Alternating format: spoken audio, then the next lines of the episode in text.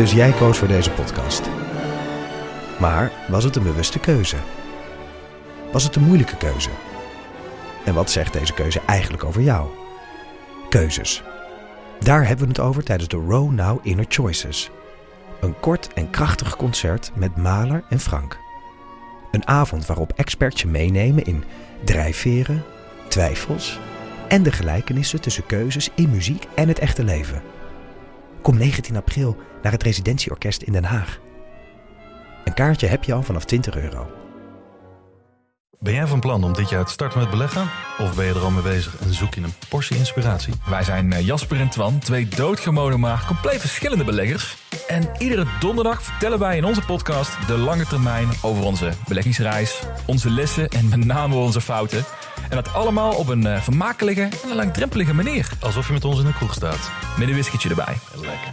Dus luister eens naar onze podcast De Lange Termijn. Ik zet hem op de maanstand voor je, oké? Moet ik hem ook op het vliegtuig zetten? Ja, doe maar, anders komt mijn moeder erdoor. Hoewel, waarschijnlijk met vliegtuig komt ze er ook doorheen.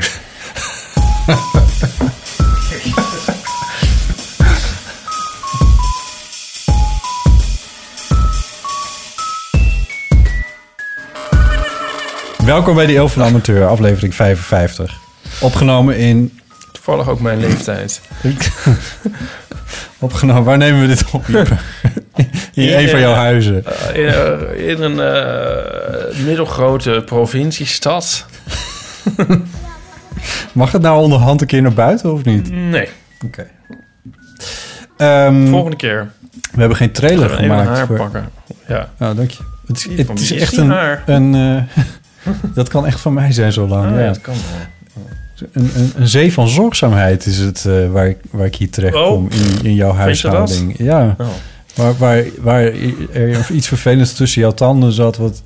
wat jouw geliefde er met grote zorgvuldigheid uit wist te krijgen. Ja, dat is al zo, ja. Het is dus nu al zo erg met mijn gebit... dat sommige dingen kan ik er zelf al niet meer uitkrijgen. Misschien moet je het er maar helemaal uit laten halen. We hebben geen trailer gemaakt deze keer. Nee. Omdat het een beetje onduidelijk was... met wie en hoe en wanneer. Maar Het lijkt erop... We zijn nu met z'n tweeën. Dat is eigenlijk waar ik even naartoe wilde. Ja, niet meteen nu uitzetten. Nee, want het wordt leuk. Ja. Want Pauline, onze grote vriendin... die had een geheim. Daar hebben we naar gehint in een van de trailers. Het groot staat op onze vriendschap en niet op Pauline. Ja. En in een van de trailers hebben we gezegd dat zij een geheim heeft. Oh ja. En we hebben zelfs dat al een keer opgenomen, wat dat dan was. En toen heb ik dat er weer uitgemonteerd, omdat het nog niet naar buiten mocht. Maar nu is het inmiddels al een persbericht geworden. Dus nu is het allemaal wel... Nu mag het gezegd worden. Ja. Pauline maakt een televisieprogramma voor de VPRO in Japan. Oh, Japan. Ik dacht, nee, grapje. Ja. Vandaar dat ze ook zo met dat Japans bezig was... waar ze al zo vaak allemaal dingen over... Woordjes leren.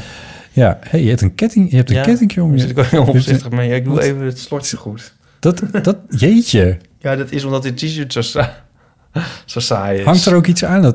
Dit is echt zo'n kettingje wat ik had toen ik 14 was. Een eekhoorn. Een eekhoorn. Ik had geen eekhoorn aan. Ik had er een gitaar aan. Ja.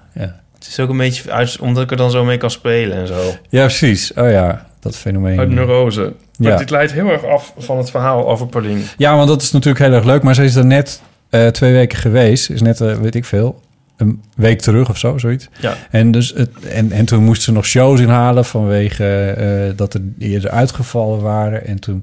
En ze heeft ook nog een gezin en een hele rattenplan. Dus zij kon nu nog niet meedoen. Maar over... 10 dagen hebben we nu gepland staan, volgens mij. Een opname dat Pauline weer bij is. Ja, en in gedachten is ze er altijd bij. Ja, ze is er eigenlijk altijd wel een klein beetje bij natuurlijk. Wat zou ik zeggen? Oh ja, dat reisprogramma wat ze maakt... dat is dan in het najaar op NPO 2 te zien. Dat is vast dat we, en dat wordt... daar verheugen we ons op. Ja, super stoer dat zoiets gebeurt. Onder regie van Jelle Brandt-Korsjes ook nog. No less. Ja. Dus dat zijn even de dienstmededelingen vooraf. En het wordt ondertiteld als Japanners aan het woord komen. Zodat ook als je niet zo hard je best hebt gedaan... als Pauline, dat je het dan toch kan volgen. Hoe? Oh ja, nee, precies. Waar gaan we het in godsnaam over hebben? Ja, weet ik niet. Ik dacht we improviseren wat, maar jij hebt 2 A4'tjes uitgeprint met dingen. Dat beloofd was. Ja, nou, eerst nog even... we hebben wat reacties gekregen, dus daar kunnen we het in ieder geval eventjes over hebben. Er was bijvoorbeeld een tweet in reactie op onze aflevering met Jonica van de vorige keer. Oh ja. Dat was een tweet van Manoy en die tweette... De podcastaflevering zit vol zelfreferentie, leuke vragen en weetjes. Ook voor wie niet van wiskunde houdt. Onder andere Fibonacci en de gulden snede worden genoemd. Overigens, de sinus van 54 graden. Het nummer van de aflevering. Is precies de helft van de gulden snede. Toeval? De sinus van 54. Toeval? Vraagt hij. I think not. De helft van de goal. Oké. Ik denk dat dit... ik weet niet of dit waar is. Ik heb het niet nagerekend.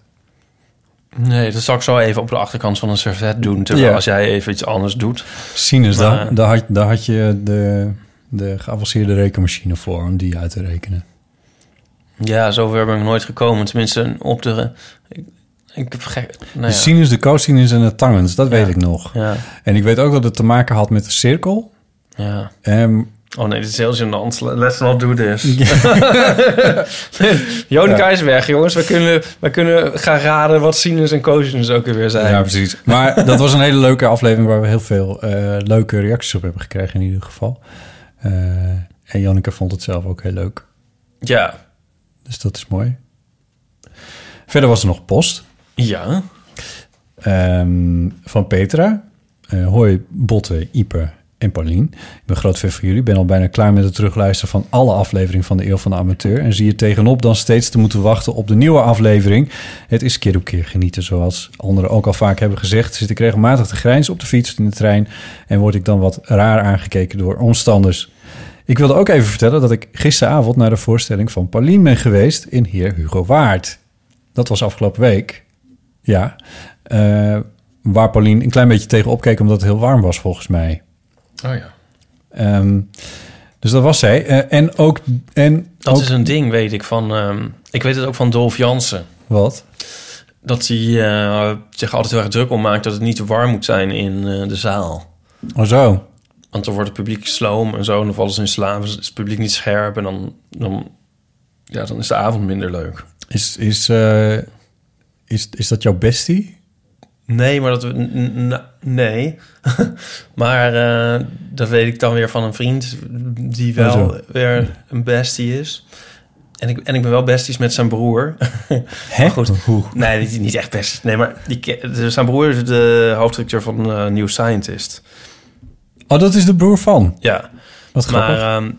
Maar ik ben heel vaak naar Dolf Jansen's voorstelling geweest. Maar ik weet dus dat hij daar altijd... Want het is ook een beetje een obsessie van mijzelf namelijk... maar niet als performer dan, maar wel als publiek. En dan met name in de bioscoop...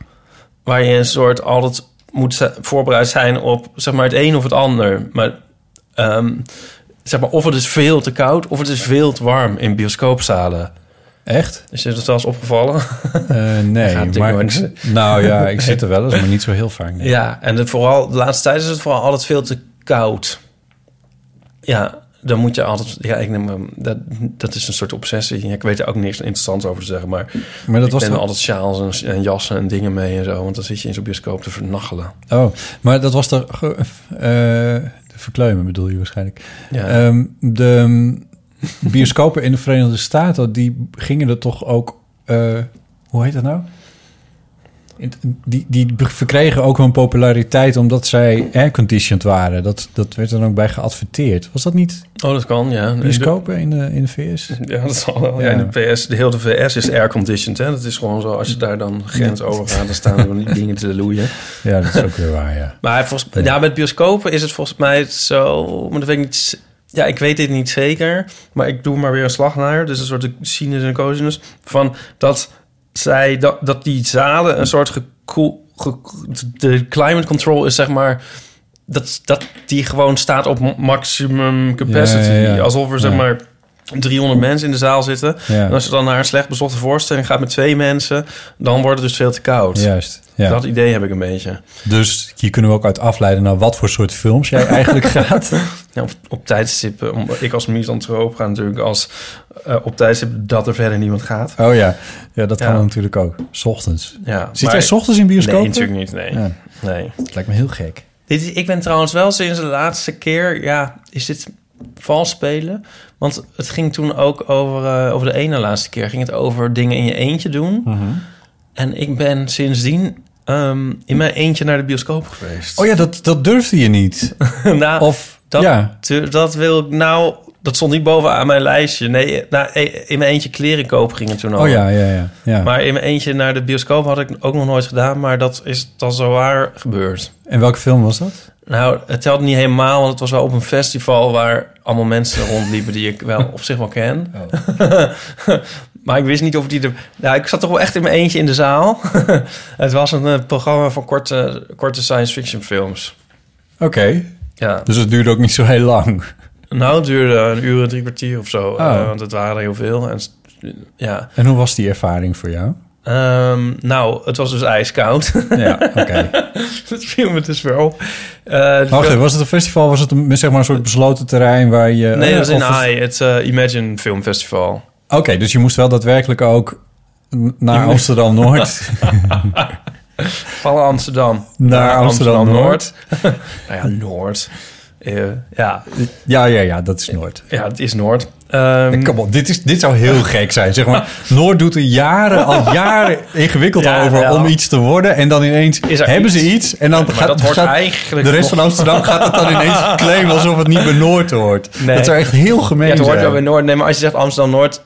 Je moest naar Amsterdam Noord, dan zie je een soort dan zie ik mezelf op een soort verwaaide dijk staan. En dat is dus niet zo. En Jezus. Ja. Maar goed. Oké, daar moest ik. Ja, nee, ik was dus. Ja, het was het Imagine Film Festival. En het was koud. En Imagine is echt superleuk festival. Het leukste dat er is. Alleen dit programma was helaas een beetje slecht. Er was geen één goed filmpje bij. Oh, oké. Ja. Maar de ervaring, was dit iets wat je weer zou gaan doen in je eentje naar de bioscoop? Ja, nee, dat is wel te doen, vind ik. Ja. Ik heb het overigens ook gedaan vorige week of die week daarvoor. Maar diezelfde film? Nee, op een op een maandag of dinsdagavond of zo waar iets afgezegd werd en ik ineens tijd had. En toen dacht ik, weet je, ik ga naar God's Own Country. Rings No Bell. Ja, ik zit te denken, die naam wel. En ik zit te denken of ik dat kan plaatsen. Waar gaat het over? Dat is een soort Brokeback Mountain. Maar dan, ja. Oh, is het het Britse antwoord op Brokeback Mountain? Ja, zoiets, ja. Na 20 jaar nog eens. Ja, ja. Is hij beter dan Brokeback Mountain? Het gemompel van die 2 depressieve cowboys. Ja. Ik heb Brokeback Mountain al heel lang niet meer gezien, dus ik weet het eigenlijk niet meer zo. Maar sowieso is me van die film niet veel meer bijgebleven dan die muziek. Ik vond het liedje wel mooi, het titelliedje. Van Brokeback Mountain? Ja, er zit een heel mooi, mooi gitaarding zit erin. Ja. Maar dat maakt niet uit. Ja, het maakt wel uit. Want dat betekent dat ik van de rest van de film eigenlijk niet zo gek veel meer weet. Nee. Hier zitten in ieder geval 2 blote piemels in. Ja, in niet erecte staat. Maar toch. Zie maar. Ja. Nou. Oké, fijn. Dat zat niet in die Amerikaanse film. En dat zat ook niet in Call Me By Your Name. Nee. Dus dat was winst of zo. Weet ik veel. Ik weet het niet. Het is een hele modderige film. Modderig? Ja, het is heel modderig. Zeg maar, zoals voortslepend of letterlijk veel met modder te zien? Call Me By Your Name noemden ze een Bertolli-reclame. Ja. Nou, dat is, dan is dit, zeg maar, echt het totale tegenovergestelde daarvan zo ongeveer. Met niet mooi weer, met regen en met modder en met... Met schapenstront en dat. Dit speelt op het platteland. Nu moeten we toch even induiken. Ja, het speelt op het platteland. In welke tijd? In het nu, of iets ouder dan nu, maar ongeveer nu. En is het Engels dan, of Iers of Schots? Ja, of wat dan ja iets in die geest. Ja, het is niet echt heel erg gedefinieerd, maar dat is er is een... God, dan moet ik het even reproduceren allemaal. Er is een jonge man en die woont met zijn moeder en zijn redelijk disabled vader. En die runnen een boerderij en die vader die is heel directief. Eigenlijk een strontvervelende man. En die krijgt dan ook nog een beroerte. Dus dan is hij helemaal niks meer van die man over. En die jongen die wordt alle kanten opgesmeten door zijn ouders en door zijn gevoelens. En die, wat er gebeurt is dat er een Oost-Europeaan, een Roemeen, naar de boerderij komt om te helpen tijdens het lammeren van de schapen. Ja. Die komt helpen. Nou, en daar... Je raadt het al. Ja, of verraad je nu alweer... Is dat nog ergens in het begin? Of heb je nu weer het eind van de film verraden? Nee, ik verraad hier helemaal niks mee. Want dat is... Nee, daar moet ik wel maar goed, uitkijken. We hebben een beeld. Maar is het ook allemaal heel zwaar op de hand? Of is het ook nog wel met enige lichtvoetigheid? Of is het alleen maar weer ellende en regen? Ja, dat is grappig, want... Zwaar of licht zit niet zo in die film. Dus dat is het in ieder geval ook niet zwaar. Het is een kille registratie. Het is een... Ja, een beetje wel ergens. Ik vind het wel een cultuurtip. Ja. Ik weet niet of je nog draait, eigenlijk. Omdat het... juist omdat het zo ruw is gefilmd. Omdat het zo rauw is. En het verveelde geen moment. Want het is best een lange film. Volgens mij is het 1 uur en 3 kwartier of zo. Oh ja. Maar hij verveelde geen moment. Dat vind ik altijd al winst. Jij dacht, er komen nog piemels. Nee, daar hing dat niet vanaf. Nee, maar wel hoe dat met die boerderij zal aflopen... en hoe dat allemaal weer een typering is... of hoe zeg je dat? Een soort metafoor is voor... hoe het met die jongen zal aflopen... en de beslissingen die hij neemt en zo. Dus ik vond het mooi omdat het niet een coming-of-age film is. Het is ook het hele feit dat hij homo is wordt niet geproblematiseerd. Dat is toch eigenlijk ook wel weer eens een keertje fijn. Mm-hmm. Dat niemand doet daar moeilijk over. Ook niet die autoritaire vader met een beroerte. Nou, die, daar komt niet zoveel meer uit op een gegeven moment... Er zit nog wel een momentje in met die moeder, maar dat ga ik lekker niet verklappen. Oh ja. Want dat is wel dat is ook niet helemaal in jouw stijl. Ja, ik heb geleerd. Jezus. Oké. Dus als je nog een keer eentje naar de bioscoop wil, dan... Maar als we nu toch zo bezig zijn, heb ik ook nog een cultuurtip, als dat mag. Tenminste, ook een film. Mm-hmm. Want wat ik eigenlijk net verzuimde te melden... is dat ik van datzelfde Imagine Film Festival... een jurylid was van een van de competities... Of heb ik het al vorige keer gezegd? Nee, van de Milliard d'Argent. Voor de beste fantastische Europese film. En in dat kader heb ik 11 films gezien. En, de zilveren wat? Ja, Milliard van Georges Méliès. Van dat filmpje met die maan met die kijker in zijn oog. Oh ja. Nou, en dat was dus 11 Europese films dingen ermee. En eentje, die gaan dan naar allemaal festivals en... Of steeds weer andere, weet ik veel. Uiteindelijk is er ook nog een gouden. Maar dus onze zilver is voor de gouden genomineerd. Oké. Maar goed. Dus ik had 11 films. En de winnaar is geworden The Place. Een heel toffe film. Die ook gaat draaien in de bioscoop. Dus daar kun je dan heen. En die is heel tof. Maar eigenlijk wil ik een andere aanraden. Is dat heel gek? Nee, dat mag. Dat is November. En dat is een Een film uit Estland. Hoe zeg je dat in godsnaam? Estse film. Estlandse film.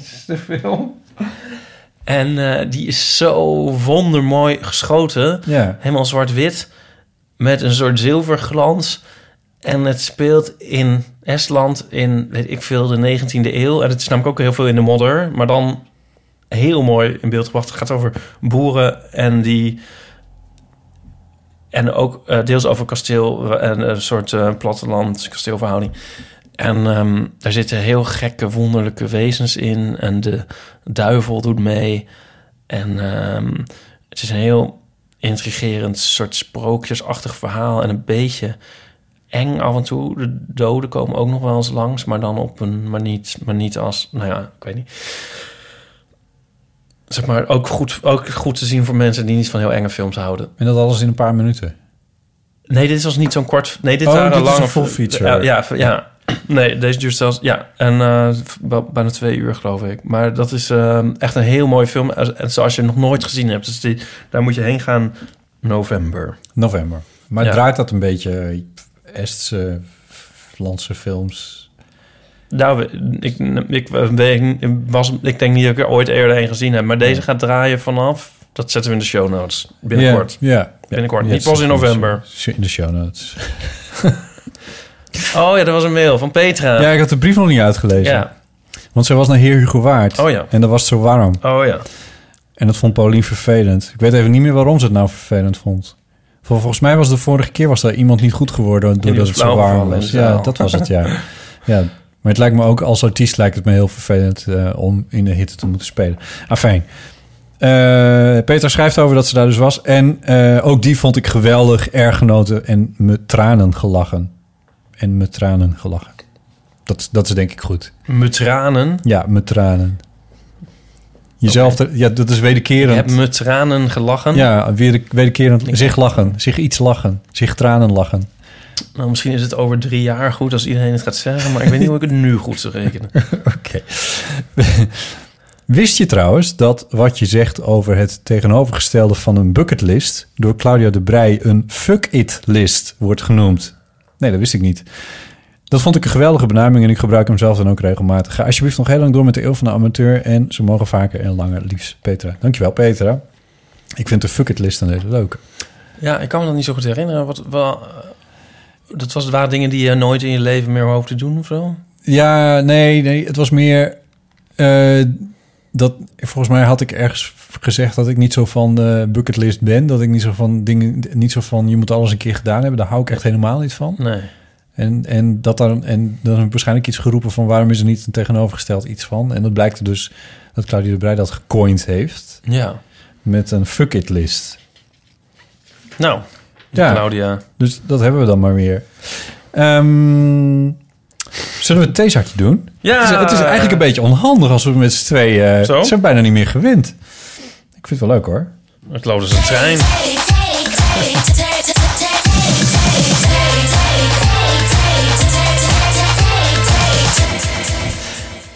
Ik heb 3 theezakjes klaar liggen. Je mag er eentje kiezen. Ja, ik zou hem nou eens nemen. En dan... kijken we of we die niet al gehad hebben. Het gaat erg goed met die vragen met de theezakjes, moet ik zeggen. Ja, hè? Weinig dubbele. Mm-hmm. Hoeveel, dit hadden we met Jonica kunnen bespreken. Dus hoeveel vragen zijn er dan in de omloop? Ja. Dan kunnen we de luisteraars vragen om dat dus in te sturen. Van, die hebben misschien af en toe wel eens een theezakje waarvan ze denken... dat zou nou leuk zijn als die behandeld werd. Oh zo, ja. Want die kans is dus eigenlijk een soort nihil blijkbaar... dat wij dan alle zakjes ooit... Nou, dit is wel eentje waar we echt heel lang over kunnen gaan praten. Eentje dieren. Oh nee, dat staat er niet. Nee. Okay. Ja, dit is echt een van de diepere levensvragen. En ik denk ook dat als wij gewoon hier fair en eerlijk in zijn botten... en dit open durven bespreken... dat de luisteraars daar ook wel echt iets aan kunnen hebben. De vraag is, wat is jouw... favoriete drankje?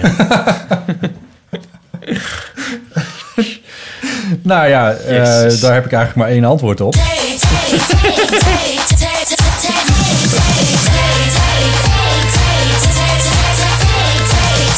Jezus.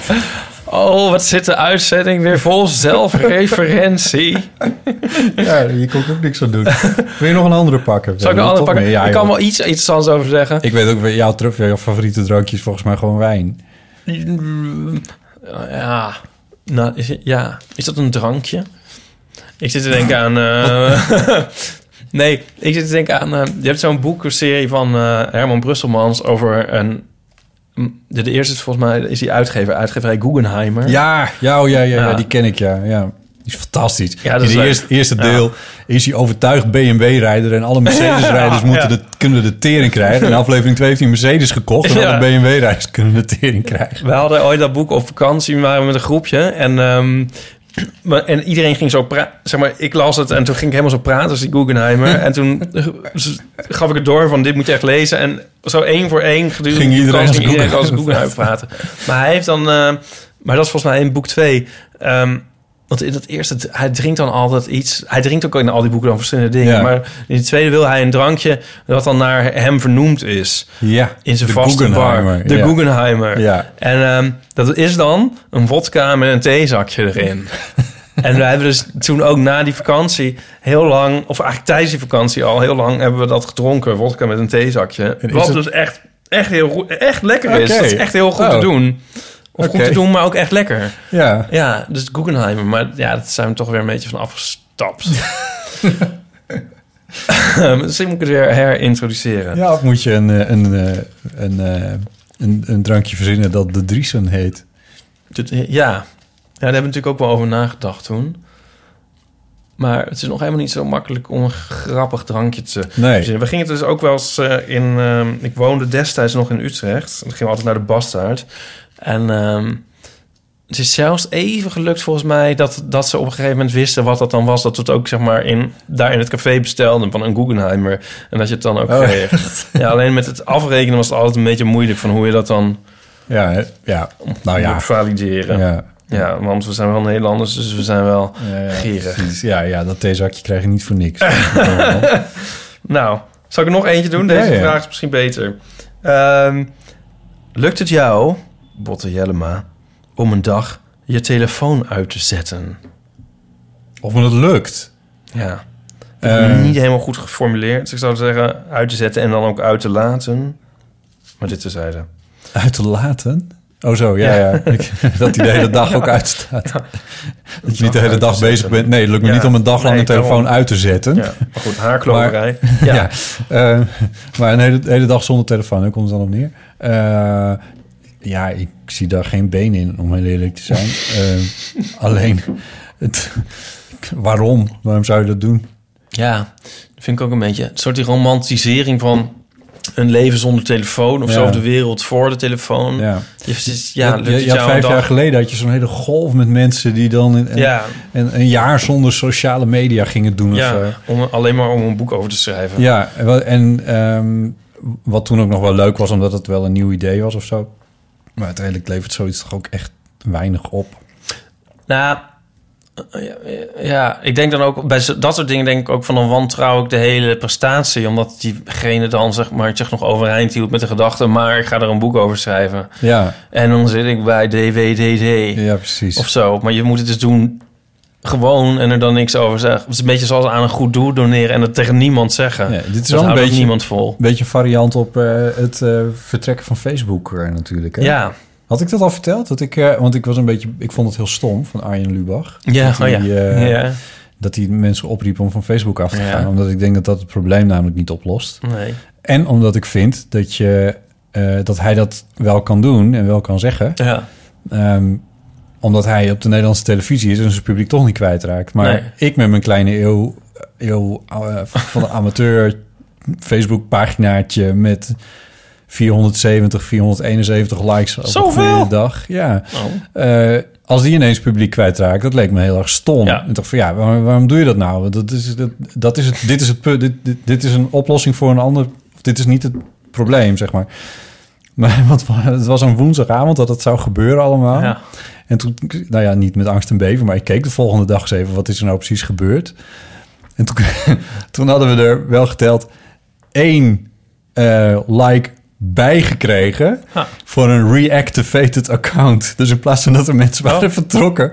was er juist iemand weer teruggekomen op Facebook op die dag. Dat kan ik allemaal zien, hè? Ja. Ja, ik had hetzelfde... Nou, ik vind... iets genuanceerder denk ik van... hij moet dat vooral doen of zo, als hij dat wil, Arjen. Ja, Maar, ik had wel hetzelfde als jij... van dat ik denk van ik ben er niet super blij mee... als nou iedereen op Facebook gaat vanwege mijn fotostripspagina. Ja. Facebook.com/fotostrips. En ik zat ook een beetje angstig tegemoet... maar ik merk wel in het algemeen dat er likes verdwijnen... en ook wel als bijkomen... maar er is toch een beetje een neergaande trend... van inderdaad mensen die van Facebook gaan... maar op dat moment, dat uur, toen merkte ik het niet. Nee. Heb je ook niet gezien bij fotostrips pagina? Nee. Maar over het algemeen gaan er wel... gaat er nu elke dag bij wijze van spreken iemand weg. Het is toch een beetje irritant wel. Omdat voor een... Je wilt toch... maar goed. Maar... want ik heb ook een stripje over gemaakt. Ik denk dan ook van... Ja...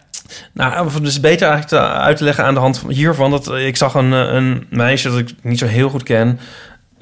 op Facebook die vandaag aankondigde van... nou, ik ga van Facebook, maar ik zou het wel heel fijn vinden... om met jullie allemaal contact te houden. Dus als je nog even je nummer en e-mailadres of zo kan laten weten. En dan denk ik, ik weet niet hoeveel vrienden je hebt... maar ga je dan 2000 mensen elke dag sms'en of bellen of zo? Ja. En ik dacht, ik vind het best wel leuk om haar dus een klein beetje op afstand te volgen eigenlijk. Maar als ik denk niet dat zij zit te wachten op mijn nummer... of dat we dan nog eens gaan afspreken of zo. Dus dan zijn wij raken elkaar toch wel een soort van... Facebook-vrienden zijn was zeg maar wel de juiste typering voor de relatie die je met haar... Ja, maar dat, denk ik. Ja. Of zo, ja.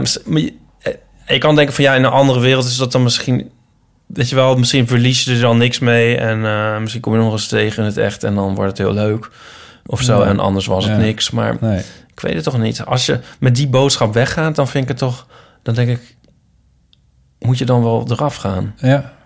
Ja. Nou, ik vraag me dat ook af. En ik vraag me af, zeker als het gaat over als het over je privacy gaat... is van Facebook afgaan ook niet per se de beste actie die je kan ondernemen. Wat ik zelf bijvoorbeeld heb gedaan... is mijn Facebook-account in eerste instantie opzetten... met een ander e-mailadres dan wat dan ook maar gebruik. Handig. Of een soort spamadres. Ja. Ik heb Facebook weinig tot niks over mezelf verteld. Er zijn een paar verplichte dingen... zoals je naam en je geboortedatum. Maar verder hoef je Facebook niet te vertellen wie je familie is... en wie je beste vrienden zijn en dat soort dingen. Dat hoef je allemaal niet te vertellen. En ik heb bij de privacy-instellingen gewoon alles uitgevinkt. Ja. Eigenlijk alles. Ja. Oh ja, en als ik Facebook gebruik, heb ik een adblocker aanstaan. Oh ja. Dat is ook nog zoiets. En, dat is het laatste... bij het inloggen op andere dingen... gebruik ik nooit mijn Facebook-account. Oh ja. En iedereen zegt dan kun je bijna bij niks meer komen. Dat maar dat is echt niet waar. Zelfs Tinder, waarvan iedereen zegt van... ja, maar dat kan dan sowieso niet meer. Dat heb ik 2 weken geleden weer geïnstalleerd. Dank u wel. Precies ook. Die monteer ik even een applausje onder. Zelfs daarbij ben je niet meer afhankelijk van een Facebook-account. Maar goed, jij bent zo redelijk prudent dan. En ik ben dat dan misschien niet zo erg geweest. En nog steeds niet. Ik bedoel, ik denk wel dat er een soort probleem zit eigenlijk. Voor al die mensen die niet weten wat prudent betekent. Nee, ja, natuurlijk zit er een probleem. Maar als je er nou een beetje serieus mee bezig bent... en je vertelt Facebook niet alles... Dan los je toch al heel veel op. En weggaan van Facebook... Ik vind het ook een beetje ostentatief, een beetje... Ja. Nou ja, het is een beetje... Ja, er zijn andere dingen waar je dan ook van weg moet. En dat geeft Arjen Lubach op zich ook wel toe. Maar... Dus het is een beetje we kunnen moeilijk met z'n allen terug naar 1985. Ja, dat lijkt me ook niet heel erg zinvol. Nee. Maar een beetje... Ik bedoel, op zich is het goed dat er een discussie ontstaat over... en dat moet je Arjen dan toch wel weer meegeven... dat de discussie ontstaat over privacy en over Facebook en al die dingen meer. Dat lijkt me hartstikke goed. Maar ja, dit... Nou, ik weet niet of dit de oplossing is. Precies, we kunnen ook niet terug naar 1985 en... Dan heb je Facebook niet meer, maar dan heb je nog altijd Google... die vrijwel alles van je weet. Dan heb je nog... noem het allemaal op. Onze luisteraars die alles van ons weten. Ja, precies, ja. Ja, hopelijk gaat niemand dit ooit allemaal uittypen. Laat ik het zo zeggen. Ik heb dus zelf zal ik daar even reclame voor maken... mijn hele login systeem opgezet. Oh, je kan dus een account maken op fotostrips.nl. Maar dat... Kijk, want dat... moest dat eerst ook via Facebook reageren op wat? Nee. Maar ja, inderdaad. Maar dat is natuurlijk hartstikke leuk. Maar leg even uit, sorry. Dat is gewoon voor de gezelligheid. Omdat je onder mijn strips altijd kan reageren. En leek mij leuk om te zien wie de mensen zijn die dat doen. En ook de mogelijkheid te geven, zeg maar, zich aan elkaar een soort van te presenteren. Ja. En zo. Ja, dat is ook een beetje een community, toch? Nou ja, dat is een beetje het idee. Ja. Maar wij verzamelen niet superveel... Ik bedoel, de data die we verzamelen zijn alleen maar van hoe vaak je reageert of zo. Weet je wel, dat weten we verder niet. Nee. Ik bedoel, het is geen Facebook, maar het is wel... nee, maar wat maar dat gevoel, ik bedoel, dat community gevoel is wel leuk. Dus ik bedoel, daarom, dat zou ik dus ook missen als ik van Facebook ging niet... mijn verbondenheid met Mark Zuckerberg, maar wel gewoon met mensen. Dus ja. Ja, maar ik las op de site van Radio 1 las ik een van de pleidooi van iemand die zei... Facebook moet in handen van de overheid komen. Oh, ja, dat heb ik ook, ja, omdat misschien kunnen we het toch niet meer zonder. Ja. Het is een soort nutbedrijf. Ja, misschien kunnen we DigiD kunnen we optuigen. Misschien met profielfoto's en zo. Dat is zo mooi, ja. Oh god. Ja. Ja. Maar goed, een dag zonder telefoon. Ik zou niet weten waarom. Nee, maar als het moet, dan ja, prima. We overleven het wel. Ja, ik zou het alleen heel stom van mezelf vinden om zoiets te gaan doen. Omdat er kunnen klanten bellen. En ik ben gewoon een klein ondernemer met een winkeltje. En dan moet je de telefoon wel eens een keertje aannemen en een mailtje beantwoorden. Ja. Ook als je niet thuis bent. Ken je dat gevoel dat je dan je telefoon hebt uitgehad? Misschien omdat je naar de film was of zo, of sporten, of weet ik veel. Of je was misschien wel eens een keer vergeten en dat je dan een paar uur zo niet op je telefoon... En dan ben je er weer bij en dan denk je van... nou, nu zullen we het krijgen, weet je wel. Van, ja, en dat er dan helemaal geen bericht of iets is. Ja, ja. Dit fenomeen ken ik, want ik rij auto bijvoorbeeld. En in de auto, ik ben iemand die niet inderdaad op zijn telefoon kijkt. I don't know. Nee, ik ben er nooit echt teleurgesteld over of zo. Maar het is een beetje alsof je van huis bent weggelopen... en je ouders hebben je helemaal niet gemist na 2 dagen. Nee, ja, precies. Ik snap wat je bedoelt. Ja, maar ik heb dat niet zozeer. Ik heb wel regelmatig dat ik mijn telefoon echt zacht... en dat ik hem echt 2 uur of 3 uur aan de kant leg... als ik met een project bezig ben of zo. Dat ik gewoon denk van ja... Nu wil ik gewoon niet gestoord worden. En dan ken ik dit fenomeen wel. Dan ben ik toch wel een beetje nieuwsgierig. Overigens staan bij mij veel notificaties... vrijwel alle notificaties staan bij mij uit. Ja. Dus, want... Dat scheelt ook. Dat is zo erg als Jonica je tagt in een tweet. Ja, ik ben dus iemand die niet tegen zo'n rood bolletje kan. Dus ik moet dat dan... Maar dan ben je de hele dag... Hoe doet zij dat dan, denk ik dan? Je moet zorgen dat het rode bolletje niet komt. Ik heb dat rode bolletje uitstaan. Dat ook uitstaan. Maar dat zie ik niet als Linda Duits ons tweet. Ja, dat zie ik wel. Dat komt er wel doorheen. Dat komt er wel doorheen. Ja. Dat komt wel door de vliegtuigmodus heen. Linda Duits is weer genoemd, hoor. We kunnen verder. Ja. Moeten we haar niet nog eens een keertje langs vragen? Nee. Dat kan wel. We hebben ook nog een... De Evil Phone. 06 1990 68 71. We hebben er geen reclame voor gemaakt. Dat wil zeggen, we hebben geen trailertje gemaakt. En dat is ons meteen zuur komen te staan. Hoe zeg je dat? Zuur opgebroken. Want we hebben er maar eentje. Nou, vind ik zat. En, maar laten we maar gewoon even luisteren. Ja. Hallo. Hier Judith. Ik ben misschien het systeem een beetje aan het hacken... door een geluidsopname, of noem je zoiets... spraakmemo, voice memo... te versturen via de mail. Ja. In plaats van... Inderdaad, Judith. Via de e-telefoon. Maar ik woon in het buitenland en... Oké. Bellen naar Nederlandse nummers kost dan toch wel even wat geld. Okay. Dan moet ik buiten mijn bundel bellen.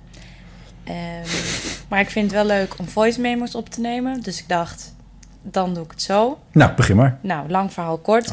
Ik beloof jullie dat ik niet aan het cheaten ben. Dit is de eerste keer dat ik het opneem. En daar hou ik het ook bij. Dan nam je het 100 keer op. Goed, ik wilde nog even reageren. Misschien is dit een beetje een soort uitgekoud... topic inmiddels, maar ik wou het toch nog even hebben over namen. Oh nee. Jezus, nee. Want iets wat mij wel heel erg opvalt is... als ik iemand ontmoet die ook Judith heet... dan heb ik altijd een soort direct contact of zo. Dan heb ik een soort directe connectie tot die persoon. En ik vroeg me af of jullie dat ook hebben. Ik weet niet, ik denk dat het bij jullie misschien... bij Botten en Ieper misschien niet zo vaak gebeurt. Nee. Maar... bij mij, Judith, zeg maar, die naam komt wel veel voor, maar ook weer niet zo vaak. Dus heel vaak als ik dan iemand ontmoet die ook Judith heeft, dan voel ik daar een soort connectie mee. En het gekke is ook dat ik al 3 of 4 keer hoe zeg ik dit? Judiths heb gehad, die goede vrienden van mij waren of zijn. Dus ja, hebben jullie dat ook? Of is dat iets? Is dat een fenomeen? Misschien, hoe zit dat dan met mensen die bijvoorbeeld Anna of Lisa heten, die heel vaak mensen tegenkomen die hun naam hebben? Hebben die dat dan ook, die connectie? Of is dat iets wat alleen Judiths ervaren? Nou, dat was het wel weer. Ja, hoe sluit je zoiets af? Knopje drukken. Nou, doei. Oké. Nou, dankjewel Judith. Leuk, ja. Ja, heel leuk. Gezellig, welk buitenland zou dat zijn? Er zat een zweempje Duits in haar. Ja, dat meende ik ook. Echt een zweempje was het maar. Ja. Maar ik denk toch dat het eerder zoiets is als Venezuela. Want het moet wel heel duur zijn om vanuit daar te bellen. Ja, vanuit Duitsland en Nederland. Dat loopt een beetje los misschien. I don't know. Nee. Ik bel nooit vanuit... Anyway. Maar dat mag ook. Hè? Dus we kunnen nog even zeggen tegen de luisteraars... je mag gewoon een voice memo inspreken... en je mag ook zelfs cheaten van ons. Ja hoor, dat mag je. Dat is, dit is nu ook de 5e keer dat we deze uitzending opnemen. Ja. Voortdurend opnieuw. Dit knippen er ook allemaal uit.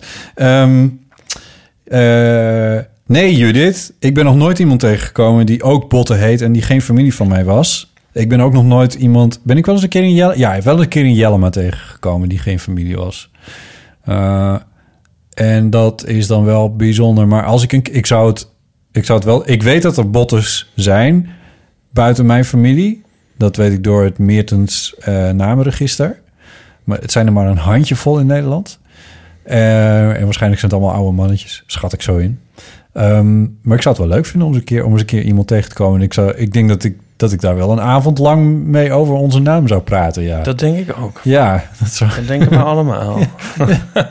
Ik hoef het van jou niet op te nemen als ik het zo... dat zou ik daar graag bij aanschuiven. Ja, precies. Of als een vlieg op de muur zitten. Ik ken wel nog een andere Ipe. Echt? Ja. Ja. Ja, nou ja, kennen.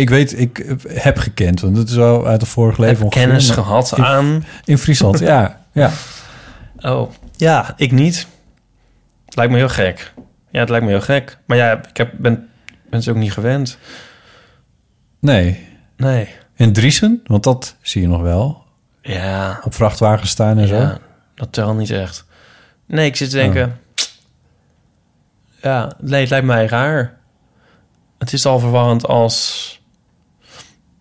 Ja. Mensen hetzelfde heten. Als andere mensen hetzelfde heten. Dat je 2 Sebastiaans kent of zo.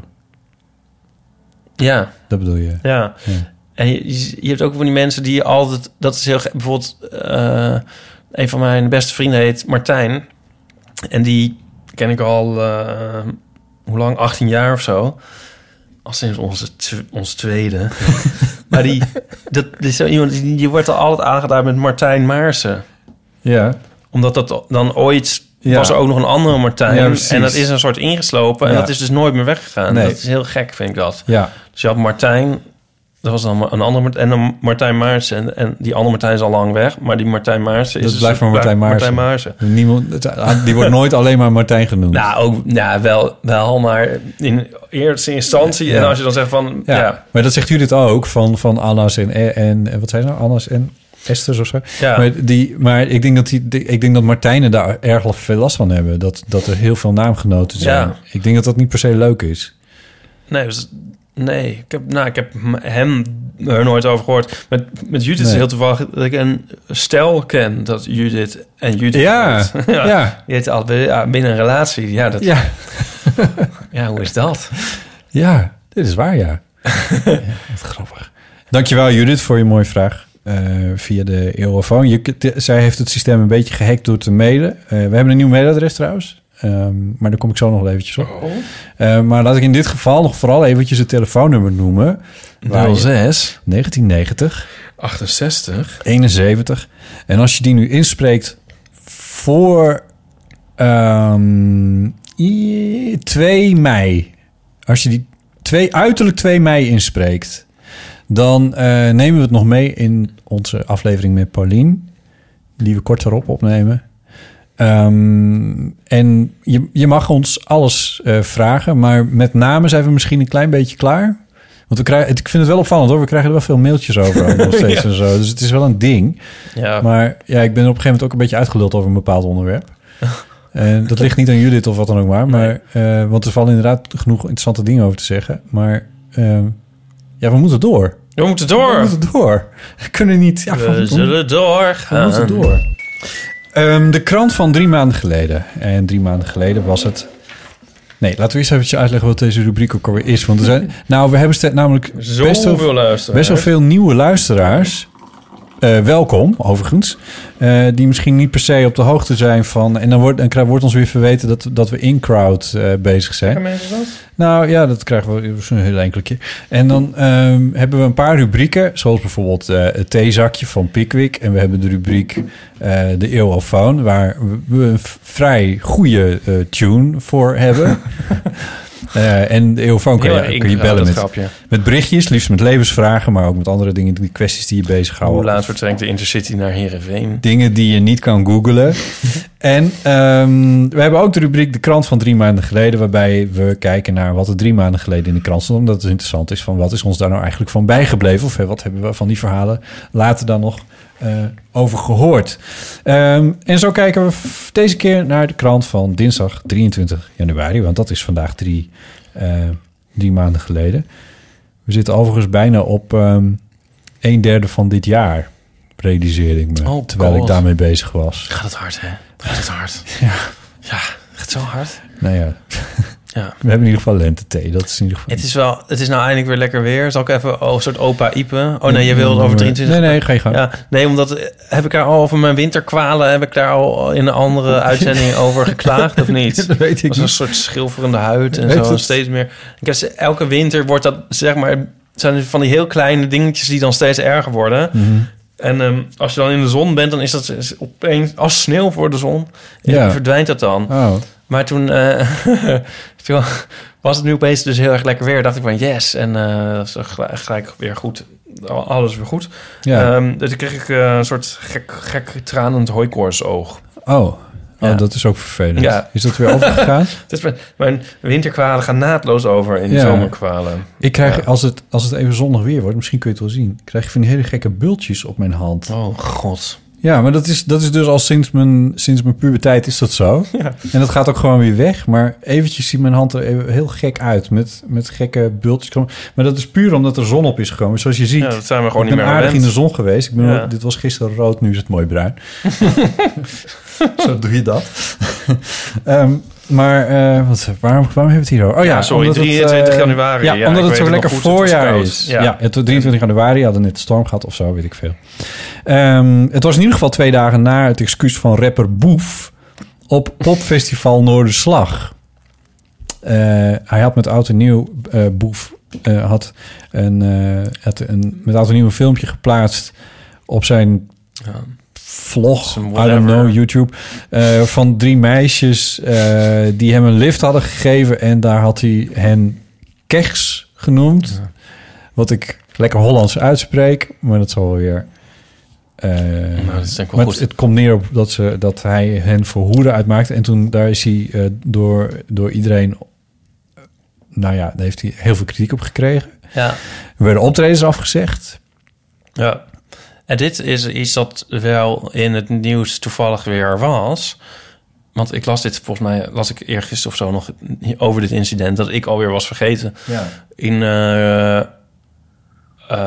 hoe zeg je dat, relatie tot dat gedoe over Dotan. En toen ging het over van, zou hij hiervan kunnen herstellen? En toen zei iemand, nou ja, want toen Boef en met zijn keks... en dat is iedereen ook alweer vergeten. Ja. Ja, nou was dat wel... En toen dacht ik, oh ja. Inderdaad lijkt dat aan eeuwigheid geleden. Dus 3 maanden geleden. Nou, de excuses zijn 3 maanden geleden. Ja, het filmpje was precies, ja. Maar dat... Dus zoiets is dan toch ook weer niet zo'n doodsteek, denk ik. Tenminste, ik weet het niet. Ik heb me er eerlijk gezegd heel erg over verbaasd... dat het publiek van Noorderslag... wat over het algemeen heel, heel kritisch is en vrij... hoe zeg je dat, reageert... dat is het publiek wat met bier smijt... als er iemand de popprijs wint en dat soort dingen. Ik heb dat optreden bekeken, want het staat op 3 voor 12. Die registreert dat keurig allemaal. En, die. En ik heb niet helemaal bekeken, maar alleen even dat eerste deel. Want hij kwam dan op en dat was dan met excuses en zo. En dan rapt hij dan wat van die dingen. En dan begint hij met, en ik heb dat gezegd en dat was stom. En toen begon de discussie erover te komen. En toen gingen mensen optredens afzeggen die helemaal niet geboekt waren. Toen dacht ik, wat is dat voor een raar soort excuus wat je nu aan het maken bent? En toen kwam er een heel soort drop met sorry daarin. Mm. En toen was het goed of zo. Toen dacht ik, is het allemaal zo simpel? Ja, ik heb het antwoord ook niet hoor. Maar ik was zelf niet helemaal van overtuigd. Misschien, ik heb ook niks met Boef. Dus dat zal ook al een rol spelen. Ja, ik weet, had ik nou maar ooit iets gehoord? Ik weet helemaal niks van hem. Nee, maar weet je wat ik ook nog gedaan heb? Ik heb ook gekeken van, heeft hij nu nog optredens? Maar ik kon nergens vinden. Dat schijnt dus een deel van het internet te zijn dat zich totaal aan mijn blik onttrekt. Heeft hij niet gewoon een site of zo? Nee, hij heeft geen Facebook. Ik kon zijn website niet vinden. Ik ga het opzoeken. Zijn Facebook kon ik ook niet vinden. Maar, en ik dacht van, maar dan is er toch ergens wel een boeker die een... ik sta op vliegtuigboden. Dus lijstje. Dat alleen nog Linda Duits en mijn moeder er nog doorheen kunnen. Ja. Maar ik heb dit al gedaan. Dat dus kan iemand even inbellen om te zeggen of hij nog optreedt. Nee, maar... Ja, maar waar staat dat? Want waar doet de kids these days, waar staat dit? Ik weet het niet. Nee, als je naar Boef wil. Misschien sturen ze naar een postbus, een envelop met een postzegel erop met hun eigen adres. En dan zelf geadresseerd en gefrankeerde envelop. Ik weet het niet. Op zijn MySpace? Ik weet het niet. Nee, maar MySpace is toch ook dood? Ja, dit was een grapje. Ja. Ik zit zelf weer met zo'n artiest. Ik heb volgens mij al eens eerder over gehad. Want Morrissey heeft dus van de week weer een interview gegeven waar de honden geen brood van lusten. Waar die nou weer... dus echt, wie kregen het deze keer te bij verdienen? De wilde spinnen af. Onder andere de burgemeester van Londen, nogmaals. Maar, welke? De oude of de nieuwe? De nieuwe. Okay. Maar ook Theresa May en Corbyn, of hoe je het ook uitspreekt... Hij heeft het dus gehad met de gevestigde politiek. Yeah. En hij betuigde zijn sympathie aan For Britain. Wat zelfs Nigel Farage vindt dat een extreemrechtse fascistische partij. Dat is een soort extreemrechtse partij eigenlijk. Maar Morrissey bezweert dan dat hij niet racistisch is, maar dat het... I don't know. Maar dat wordt een beetje moeizaam. Er zijn nu ook, is er heel veel merchandise te koop. Dan niet officieel met Shut Up Morrissey. Maar ja, wat moet je daar nou mee? Moet ik nou mijn platen dan wegdoen? Hier hebben we het een keer over gehad. Nee, ik zal ze niet weg doen, maar... Hier hebben we het over gehad bij die discussie over Louis C.K. Ja, weet je dat nog? Ja. Maar het is een beetje lastig. En het is misschien met Kech en zo. Ik bedoel, Kech, ja... Als je heel erg fan bent... Als Morrissey nou zou zeggen van... ik had een lift gegeven aan wat Kers. Ja, zou ik ook nog steeds niet zijn platen wegdoen, denk ik. Nee. Het is nog overkomelijk misschien. Ik bedoel, waarmee ik het niet goed op... ik bedoel eigenlijk meer te verklaren... waarom het Noorderslag werd misschien betoverd... door zijn mooie muziek. En dat bewoog dan misschien zwaarder. I don't know. Ja. Ja, maar Dotan dan, wat denk je daar dan van? Dat vond ik ook een heel vreemd verhaal. Weet je dat ik heel lang niet wist dat Dotan een Nederlandse artiest was? Oh. Ja. En ik had dat verhaal gehoord van dat in dat vliegtuig en zo. Dat hij in het vliegtuig zat naast iemand die zijn muziek aan had staan... maar die hem niet herkende. Dat verhaal, dat stond op een gegeven moment... Ja. Had dat mij ook bereikt op een of andere manier. En toen dacht ik, dit geloof ik niet. Nee, dat zei ik ook heel meteen. Ik geloof er echt helemaal geen kut van. Nee. Excuus helemaal. Ja, nee, prima. En, toen dacht ik, maar wie is die Dotan dan? Dus toen heb ik dat op Spotify ingetypt. En zeg maar, dan krijg je zo'n lijstje met de 5 meest beluisterde dingen. En toen dacht ik, dat is deze kutmuziek. Want ik vind er echt helemaal niks aan. Ik vind het echt saai. Ik ken natuurlijk dat Home, wat ik op zich... Dat is geen slecht nummer. Het blijft natuurlijk wel in je hoofd zitten. Ik had het ook de hele tijd in mijn hoofd. Elke keer als ik dan, omdat ik over hem las en zo. En dan krijg je de hele tijd dat liedje in je hoofd. Ja. Maar daar is wel een goede remedie voor. Als je dan Morrissey daarvan af wil. Nee, maar er is eigenlijk echt een knijtergoede... Die ga ik nou echt in de show notes zetten. Ja. Een knijtergoede cover van Home door Falco Benz featuring Vindel. Homo schrijf ik. Home, cover, Falco Benz. Benz met een Z. Falco Benz. Het zijn Nederlands. Vindel. Ik start hem wel even in. Oh ja. Ik voeg hem hier gewoon in. Ja, zo.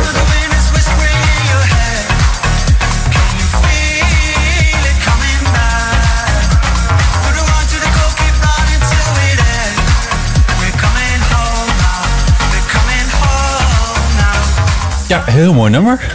Ja, maar zo lekker is dat. Hoe lekker is dat? Dan hoor je ook dat het best wel een goed nummer is. Oh, okay. Verder is natuurlijk kutmuziek. Nee, dat is een beetje kort door de bocht. Nou. Het is ook niet mijn smaak. Ik hoef geen cd van Dotan. Nee, maar...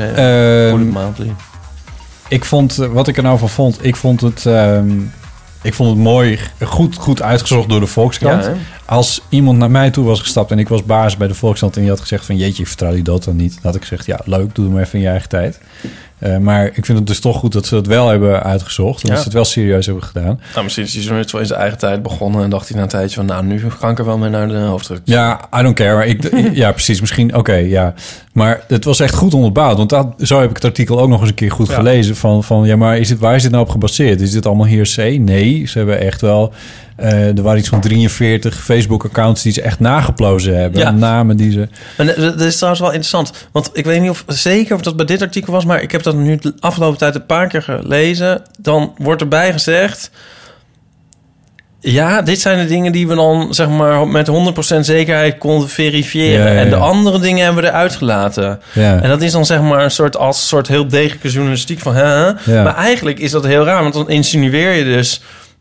dat normaal gesproken. Nee, nou niet normaal gesproken. Nee, maar van... Maar er is nog een beerput, maar die hebben we niet 100% rondgekregen. Ja. Dus die krijgen jullie niet. Maar geloof maar, er is meer. Dat is insinuatie onder het mom van transparantie. Ja. Oh, dat is een goed punt inderdaad, ja. Ja, die suggestie is eigenlijk al heel erg fout. Ja, ik las dit van de week... Als je het niet kan, als je het niet dit las ik van de week van de Volkskrant kwam weer met zo'n soort artikel dan over Facebook. Oh, ja. Een medewerker van Facebook die dan allemaal... En er stonden ze van 143 gevallen, weet ik veel. En zoveel konden we crosschecken. En de anderen hebben we eruit gelaten. Ja, denk ik, maar wel zeggen. Ja, precies. Als je het niet hard hebt, laat het dan achterwege.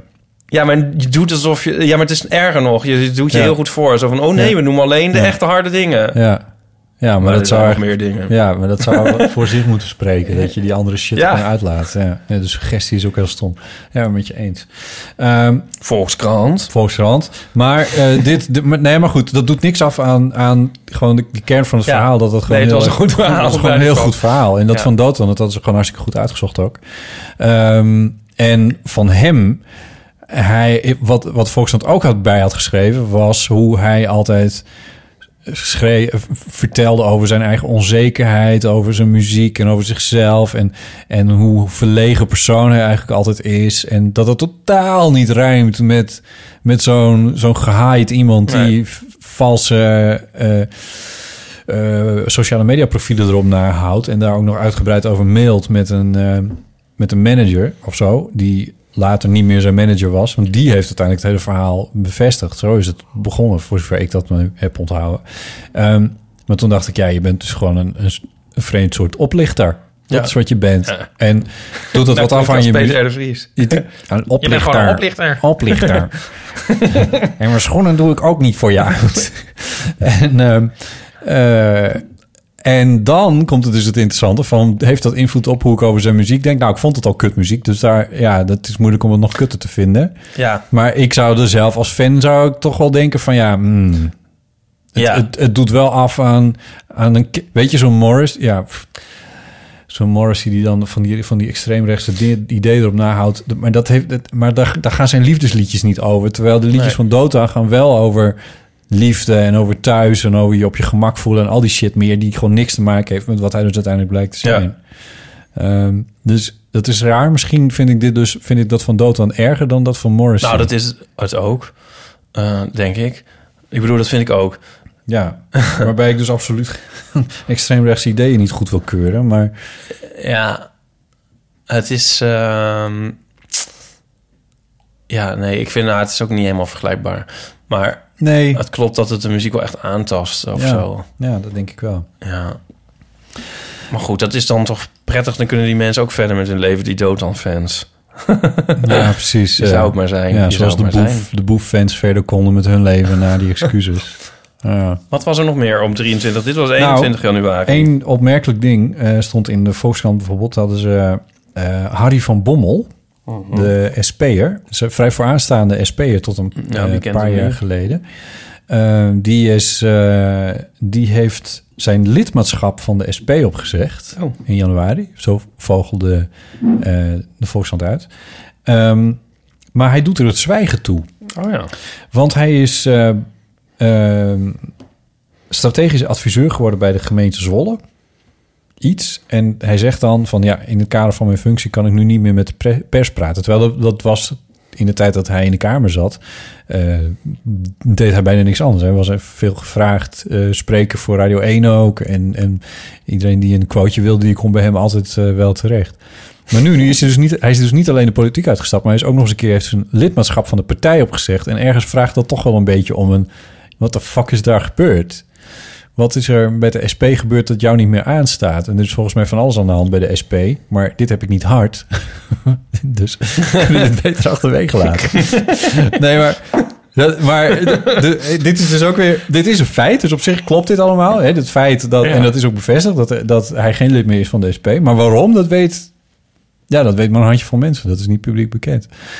Ik heb dat daarna ook niet meer uitgevogeld gezien geworden door iemand. Nou goed, dit stond dus ook in de krant. Ja.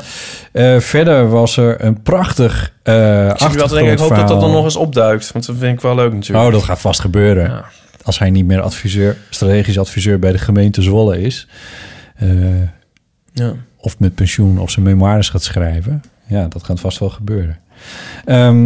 Stond er nog een prachtig achtergrondverhaal over de dijkbreukdrum van Julian Althuisius in de Volkskrant.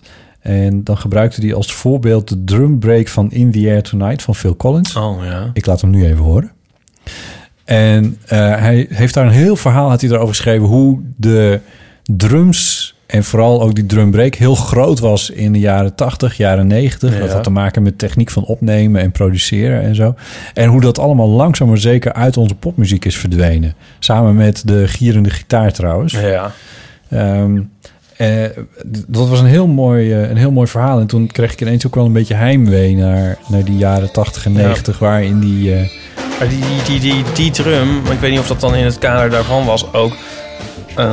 Dat was zo'n heel gedoe dat je dan op een bepaald moment even voor middernacht met oud en nieuw moest je dat nummer instarten, zoals dan om 12 uur dat. Ja, klopt. Ja, dat was er ook nog. Ja. Ja. Ik vind de ironisering van Phil Collins, dat irriteert me altijd een beetje. Phil Collins had het zelf getweet, hè? Van je moet om In the Air Tonight instarten om 2 minuten en 36 seconden voor, weet ik veel. Maar had hij dat verzonnen? Of heeft hij het geretweet? Nee, dat heeft hij zelf verzonnen. En toen is dat vervolgens. Ik geloof er niks aan. Nee, echt? Ja, dat stond in dat artikel. Heeft hij dat zelf bedacht? Maar ik slaat ervan over, ja. Oké. Ja, hij heeft het zelf getwitterd. Ah ja. Maar goed. Ja. De ironisering van Phil Collins is dus ook een beetje aan Phil Collins zelf te danken. Nou, die was natuurlijk. Het begon niet, denk ik. Maar dat zat natuurlijk heel erg met American Psycho. En dan met name die film. Mm-hmm. Dat die zo los gaat over Genesis en zo. En Phil Collins. En alles. Ik vind het eigenlijk wel leuk, Phil Collins. Ja, ik heb er ook nooit een hekel aan gehad. Er zijn heel veel mensen die inderdaad. Ja, maar er zijn een paar van die bands die het op een gegeven moment te verduren krijgen. Die dit zou horen. Ja, dat is Genesis inderdaad. Dat kun je niet mooi vinden. Coldplay kwam erbij. Ja. In Nederland heb je Bluff. Dat mag je ook niet goed vinden. Ja, Nickelhead natuurlijk. Back. Wie? Nickelback. Nickelback. Wat zei je nou? Nickelhead, zei je. Nickelhead? Ja. Oh, nee, maar dat is dan ook toevallig vreselijk. Ja, dat is toevallig ook een band en die is ook vreselijk. Ja. Bon Jovi mag je ook niet meer goed vinden. Allemaal nee. Van de, terwijl, ja, dat zeggen wij nu, maar wij zijn hetzelfde de hele tijd van Dotan is kutmuziek. Ja, maar dat is omdat het kutmuziek is. en ik vind het prima als mensen bepaalde muziek kutmuziek vinden, maar dan wel puur op basis van iets wat ergens over gaat. En niet omdat anderen vinden dat je het kutmuziek moet vinden. Het is een beetje zoiets als guilty pleasure, maar dan het omgekeerde. Van je mag iets niet goed vinden. Je mag iets niet mooi vinden. Omdat, van de smaakpolitie, de jazzpolitie. Ja. Ik denk trouwens dat. Ik hoorde laatst weer een liedje van Sia met weet ik veel wie. Sia schrijft die liedjes voor iedereen. Ja. En toen dacht ik eigenlijk... dat Chandelier is, en zo, dat is voor mij. Ja. Ja, en dat is ook een goed voorbeeld. Er zijn zoveel enorme loei-nummers en zo. En er wordt zoveel... weet je wel, het is een soort windtunnels van nummers aan het de hele tijd. Ja, heerlijk. Nou, jij zegt heerlijk. Ik dacht... Opeens dacht ik van, dit gaat over 10, 15 jaar. Gaat dit zo verouderd klinken. En gaat dit klinken als... Dus de dijkbreukdrum van toen, zeg maar. Ja. Als een soort... Dat denk ik. Ja, dat denk ik ook. Maar Genna over 15 jaar, maar even kijken of ik gelijk heb. Dat die Sia-nummers denk je echt van... Jezus, vonden wij dat toen goed? Ja, maar als een soort Forerunner gaat dat klinken. Ja, een soort Toto. Ja, maar dat is... Forerunner en Toto nu gaat dan Sia klinken. Nu zeg je alsof het iets slechts is. Maar zeg maar alles wat nu als anthem wordt aangemerkt... Ik bedoel, het fenomeen anthem bestaat natuurlijk al heel erg lang... Ja, ja, nee, daar niet van. Nee, maar ik denk dat ik denk dat daar dus een soort backlash komt. Oh, ongetwijfeld, maar dat is gewoon omdat er weer nieuwe muziek komt. Ja, maar ik denk er zijn ook dingen die het wel in een soort... er zijn natuurlijk ook dingen die een soort credible zijn en dan dat ook blijven of zo. Ja. Ja, maar ik denk dat voor de fans van Sia wel altijd credible zal blijven. Zoals voor de fans van Queen altijd credible zal blijven. Ja, maar ik denk dus dat nu... Ja, maar nu heeft zij zo'n enorme mass appeal. En ik denk dan later dat mensen net doen alsof ze dat altijd al dom vonden. Oh ja, dat zij dezelfde weg gaat als Coldplay. Nou, ik denk meer zoiets als Forerunner vind ik een goed voorbeeld. Ja, dat vind ik heel goed.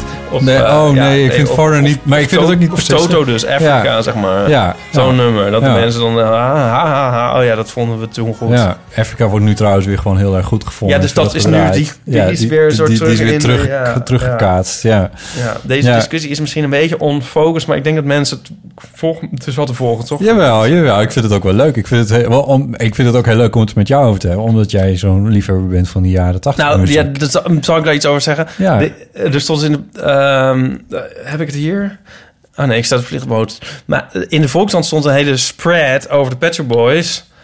Ja, God, en dat was ook weer. Ja, en dat was een soort van... Godver, wat stond er nou?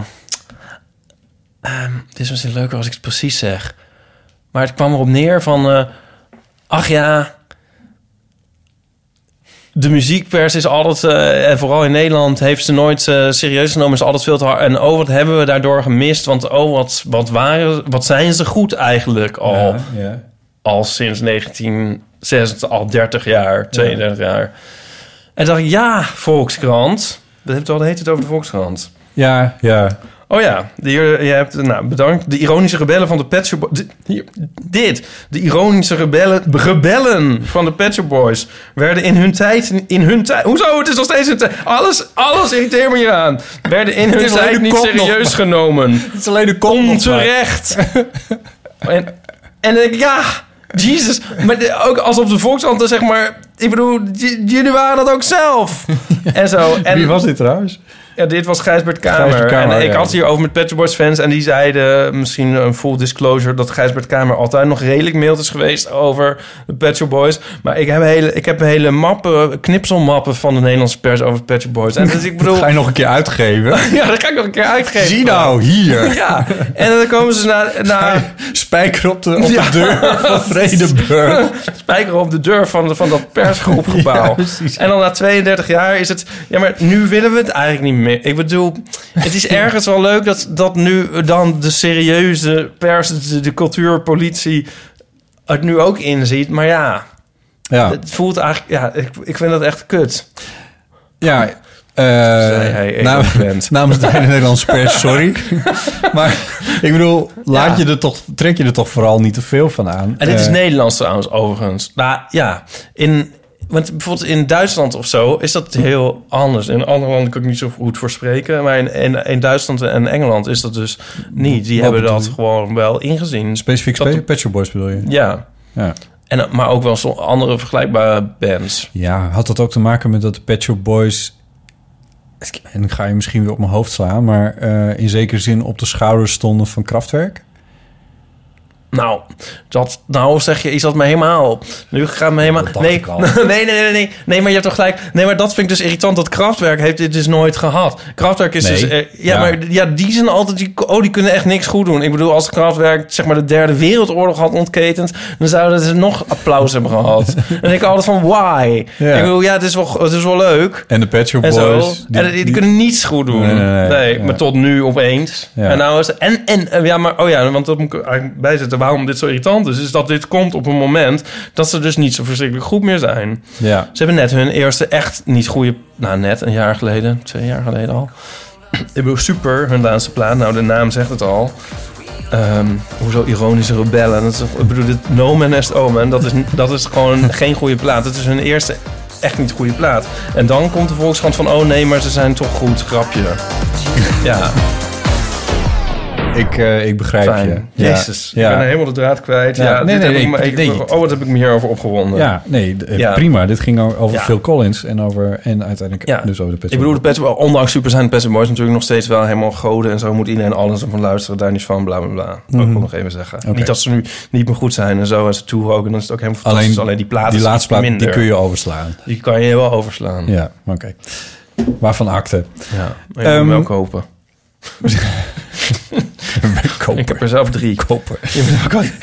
Ja, maar dat vind ik dus ook irritant. Van die, ik bedoel, als je bent fan of niet, misschien moet je daarom je idolen wat vergeven. Maar ik bedoel, het zou niet in me opkomen om die plaat niet te kopen. Of zeg maar, om dan te zeggen, nou, ik zet hem maar in de kringloopwinkel. Nu heb ik ze allemaal en dan heb ik die super ook natuurlijk. Ja. Ik draai hem ook nog zelfs. Ja, met een zuur gezicht. Tegen je zin. met een Volkskrant zit dus ik dat te kruiselen. Ja, maar ik bedoel van die mooi weerfans... die dan bij de eerste mindere werkje afhaken... daar hebben we ook niks aan. Oh, je klinkt als een vriend van me. Die is dan fan van Feyenoord. En nou hebben die geloof ik net iets gewonnen. Maar die zou vinden... en die zegt dan ook van... Ja, daar ben je niet voor je lol. Ja, ik lach, maar ik weet het eigenlijk niet. Voetbal. Het is een voetbal. Uit Rotterdam. Ja, dat weet ik toch wel. De nieuwe website, dat zou ik je nog vertellen. Eeuwvandeamateur.nl www. Als je wil. Eerst was die URL, die had ik al. Maar dat verwees dan naar gewoon een pagina op mijn eigen website. Maar nu hebben we een hele eigen URL met een eigen WordPress erop. En de bedoeling is dat we... per aflevering daar een soort blogpost van hebben... waar dan ook de show notes in komen en zo. Ja. En waar een klein verhaaltje over het ontstaan van de Eeuw van de Amateur staat... en waar een verhaaltje over de hosts, over ons. Ja. En een stukje over Anne Janssens en Tim de Gier. Een linkje naar Dag en Nacht Media. Oh. Ja, laten we het niet al te... Ja, hoor eens. Als er meer geld, denken ze wel. Als er meer geld komt, dan ze kunnen een stukje kopen. Die show notes voor oude afleveringen, want dat roepen we wel de hele tijd. Stel Monniken is daar hard aan. Nou, die zou ik wel willen hebben. Oh ja. Er is al 1 iemand die heeft dat gedaan. Die heeft voor aflevering 30 show notes geschreven. Oh. Een luisteraar die aan het terugluisteren was. Wat was dat voor aflevering? Even een overvraagje, maar dat weet ik uit mijn hoofd even niet meer. Maar dat staat dus allemaal op eeuwvanamateur.nl. Kun je dat terugvinden. Leuk. Had ik nou maar niet net een dag besloten mijn telefoon uit te zetten. Ja, precies. En als er nu mensen terugluisteren en die horen dit... en die zijn bezig met aflevering, ik noem maar wat, 42 of 38 of zo... en die denken van, weet je, ik vind het leuk om een beetje mee te schrijven. En alles wat wij roepen van, dit moet in de show notes. Dat even op te schrijven en linkjes daarbij te zoeken. En dat naar mij te mailen. Dit klinkt heel lui van mij, maar als ik echt alle 55 afleveringen nog moet persoonnoten. Ja, ik heb er al heel veel werk van en zoveel verdienen we hier niet mee. Dan stel ik dat zeer op prijs. En dat kun je sturen naar een nieuw mailadres. Roffel maar even. botten@eeuwvandeamateur.nl. Zo? Ja. Nou, wat leuk. Ja, ik weet dat dit suggereert dat er ook een ipe@eeuwvandeamateur.nl is. Die is er nog niet. Want dan kan ik wel een nieuw Facebook-account mee aanmaken. Nou, maar ja, als je dat wil, dan kan dat. Maar stuur je mail naar botten@eeuwvandeamateur.nl.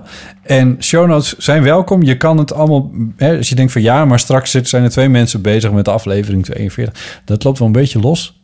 Als je ze naar me mailt, zet ik ze meteen online en dan kan iedereen zien dat die show notes zijn geschreven. Welke wel en niet show notes hebben.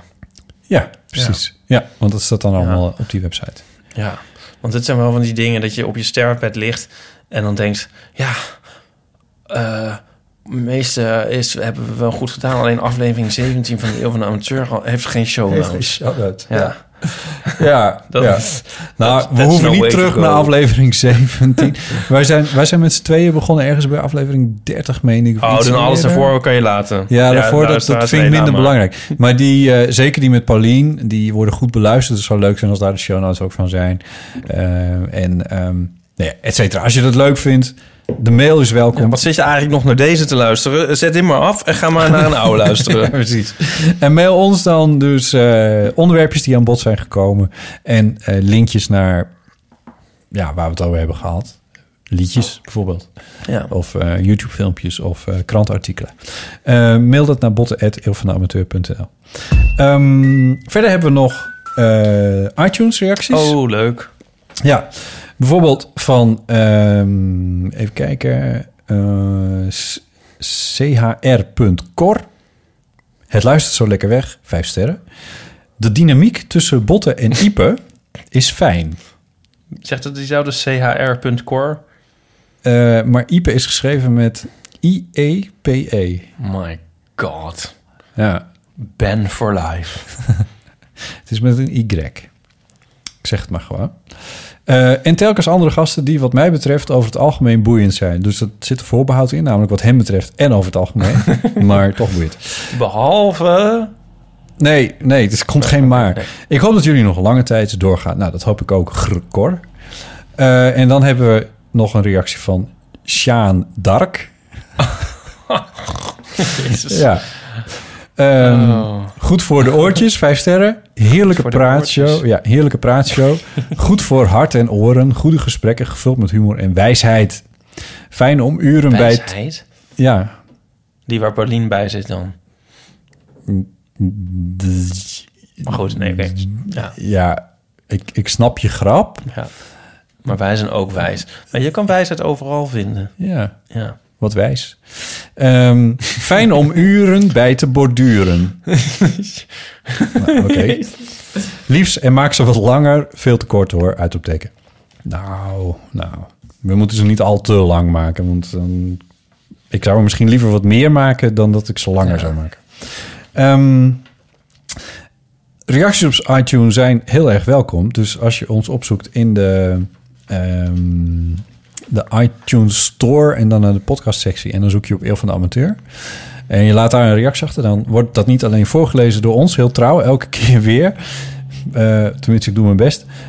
Maar helpt dat ons ook om hoger in de statistieken bij iTunes te komen? En dan denk je, wat maakt dat nou uit? Nou, zo'n 3/4 van de beluisteringen loopt via de iTunes Store. Dus dat maakt heel veel uit.